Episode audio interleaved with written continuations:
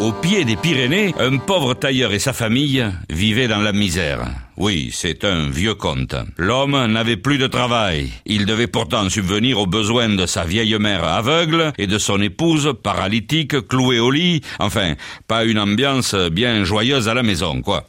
Pour s'occuper, puisqu'on était au printemps, il cousait sur son écharpe des chatons de noisetier, les fleurs mâles de l'arbre. Et puis, on frappe à la porte.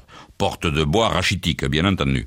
Le pauvre homme va ouvrir, il ne voit que les Pyrénées, il baisse les yeux et découvre le petit 14 qui se tient sur le seuil. Le petit 14, c'est un lutin grand comme deux fois sept pouces, d'où son nom. Un lutin malicieux, un rien pervers, quoi. Pauvre homme, je vois que ça va pas fort, fait le petit 14. D'habitude, je me moque du monde, mais comme je vois que tu vénères les chatons de noisetier, et que moi, j'adore cet arbre, je vais te faire une fleur, une fleur de noisetier. Hein. et le petit 14 se mit à rire comme quelqu'un qui trouve sa propre blague euh, bien bonne. Allez, je peux t'arranger ça. Ta pauvre femme est paralytique. Ta vieille mère est aveugle. Et t'as pas un sou vaillant. Ah oui, pourtant l'argent aide bien à supporter la pauvreté. Pense-y. Alors voilà tu peux faire un vœu, et je l'exaucerai. Foi de petit 14. Mais tu n'as droit qu'à un seul vœu. Oui, un seul vœu pour trois malheurs.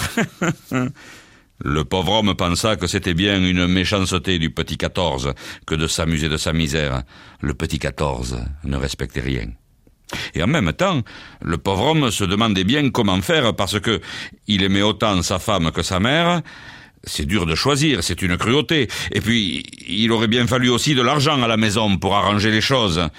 Oui, de l'argent aurait peut-être tout arrangé. Et le petit 14, toujours sur le pas de la porte, qui fait Allez, dépêche-toi. T'as encore cinq secondes, le temps que je sorte ma baguette de noisetier magique.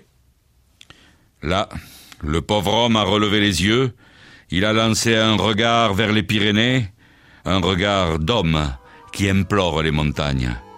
Et puis il a dit, inspiré, Petit 14, voici mon vœu, qu'ici, maintenant, ma mère puisse voir ma femme danser autour d'un gros sac de louis d'or.